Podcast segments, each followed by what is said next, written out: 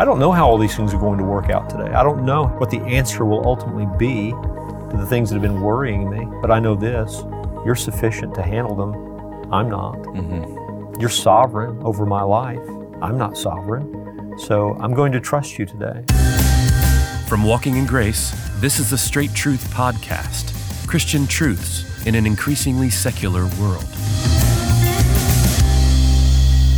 Well, welcome again to the Straight Truth Podcast. I'm your host, Josh Philpott, and we're glad you joined us for this episode. Now, we'd love to have you engage with us on this topic, and you can do that by going to one of our social media channels. You can find all of those listed at our website, straighttruth.net. Now, remember that Straight Truth is a listener supported podcast. So if you'd like to continue to help us produce this podcast, you'll find those details also at our website. Now, lastly, help us spread the word about the podcast. And you can do that by leaving us a review in the iTunes podcast section. Well, Pastor, our next question from a listener again hmm. is uh, sort of a response to one of our previous episodes. In, in one of our previous episodes, we spoke about increasing our faith, hmm. something you had addressed, uh, especially a disciples' request Lord, increase our faith. How, how, how do we actually do that?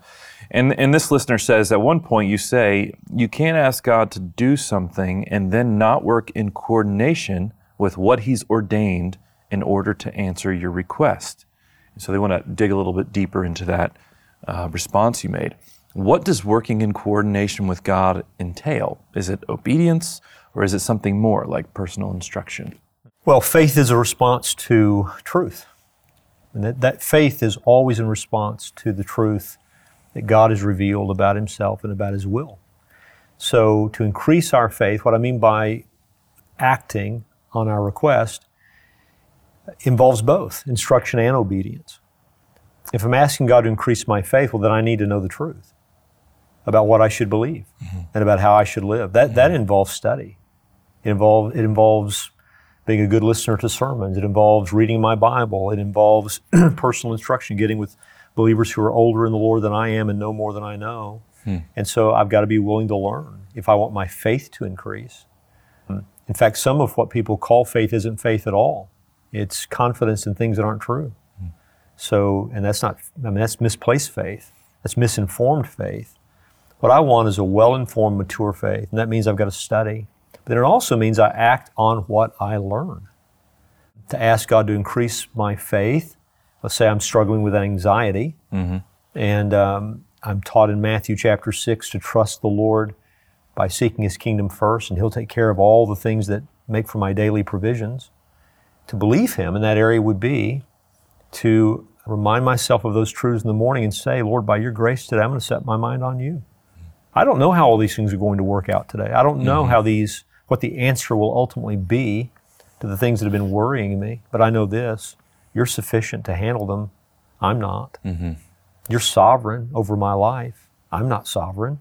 So I'm going to trust you today. I mean, mm-hmm. so you have to you have to act on the things that you're asking God to strengthen you in. Does this mean that God will actually ordain scenarios that will answer our requests? I think, that, yeah. I mean, obviously, our, our God is sovereign. He has ordained scenarios mm-hmm. that answer our requests. God puts us into the pressure cooker. He puts us in situations where we are taught to trust Him. Mm-hmm. Uh, in fact, one of the things, if we're all honest, I think embarrasses all of us is how often we worry about things. We find ourselves anxious about things where God has already proven Himself so many times before mm-hmm. in our lives. Mm-hmm. I think about That's finances. Yep. You know how often we're concerned about finances, True. when time and again God has That's supplied for us in yep. ways that we didn't see it coming. We didn't know mm-hmm. how He was going to do it but he did. John Piper talks about this in his book Future Grace that all of God's past graces to us are down payments on the future in a sense because he doesn't change. The same God who, was, who has proven himself faithful in our past is the God we meet with today, is the God who holds our future. And so we just need to remind ourselves of God's faithfulness to his people in, throughout the scriptures, mm-hmm. and then God's faithfulness in our own circumstances throughout our lives when has he ever not been faithful? Right. Yeah. and if we can remind ourselves of that, it, it helps us. I guess a related question to this is when we go to a book like the book of James and, and think about asking requests of the mm. Lord, and as the old King James says, we should not ask amiss, right? right. But when we ask, uh, we should we should ask within the will of God and what He's revealed in His Word. So maybe speak to this this idea of God ordaining not only the request but the answer to the request, and then our asking of it.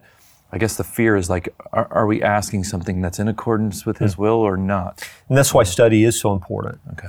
Um, you know, I may not have a black and white verse of scripture for everything I'm praying about. Right. You know, I, am let's say I own my own business and there are three jobs out there, and I'm wondering which one I should take if I have the opportunity to take all three, and I can only my crews can only handle one of these, for example.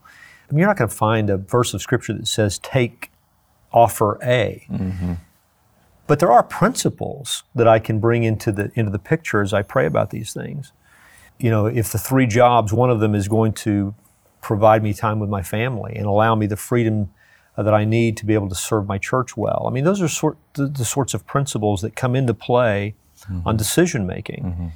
In terms of what I'm asking for, does it accord with the will of God? That that comes from a, a knowledge of Scripture that's broad, right? And, and, so I've got to I've got to study to know these things. Does that answer the question? Yeah, I think that that you, what you're saying is it means it's it's so important that we know the whole of Scripture. Right. We, we we aren't the sort of Christians that take nuggets here and there and memorize them and sort of use them uh, just whenever it's convenient for us, but that God has given us uh, an entire worldview from which we can make these it's excellent, decisions. Josh. That's that, exactly right. That's exactly what I'm talking about. You put it very well. And, and I think this is why many believers are, are suffer as they do and struggle as they do, mm. that, that they have been content with that mm. nugget taking right. approach to Scripture mm. instead of allowing their minds to be saturated right. with the whole of Scripture that does produce a worldview mm. by which you're able to test life mm-hmm. and discern what the will of God is. Yeah. And what's right and wrong in any given situation, and even and even when we're in doubt, at least we know we're in the ballpark, mm-hmm. right? I don't know if, if God is right. going to be your will for me to do this, but I know what I'm asking for doesn't violate your will, right? And and so all of our requests need to be open handed, mm-hmm. uh, if it's your will. I, I, I, I know this falls within the realm of, of that which wouldn't displease you, mm-hmm. but I still hold this loosely. If you choose not to give this to me, then I am content with that because I truly believe that you know what's best and you love me perfectly. Mm-hmm. And I can rest then in whatever the answer proves to be in terms of how it works out. Mm-hmm. You know what's best and you love me.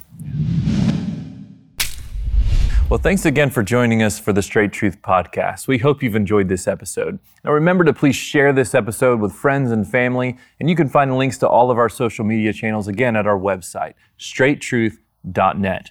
Now, also, if you would like to hear sermons related to the topic we've discussed today, you'll find links to those in the description below. Now, Straight Truth is a production of Walking in Grace Ministries, which is the preaching and writing ministry of Pastor Richard Caldwell. And you can find more details at walkingingrace.org.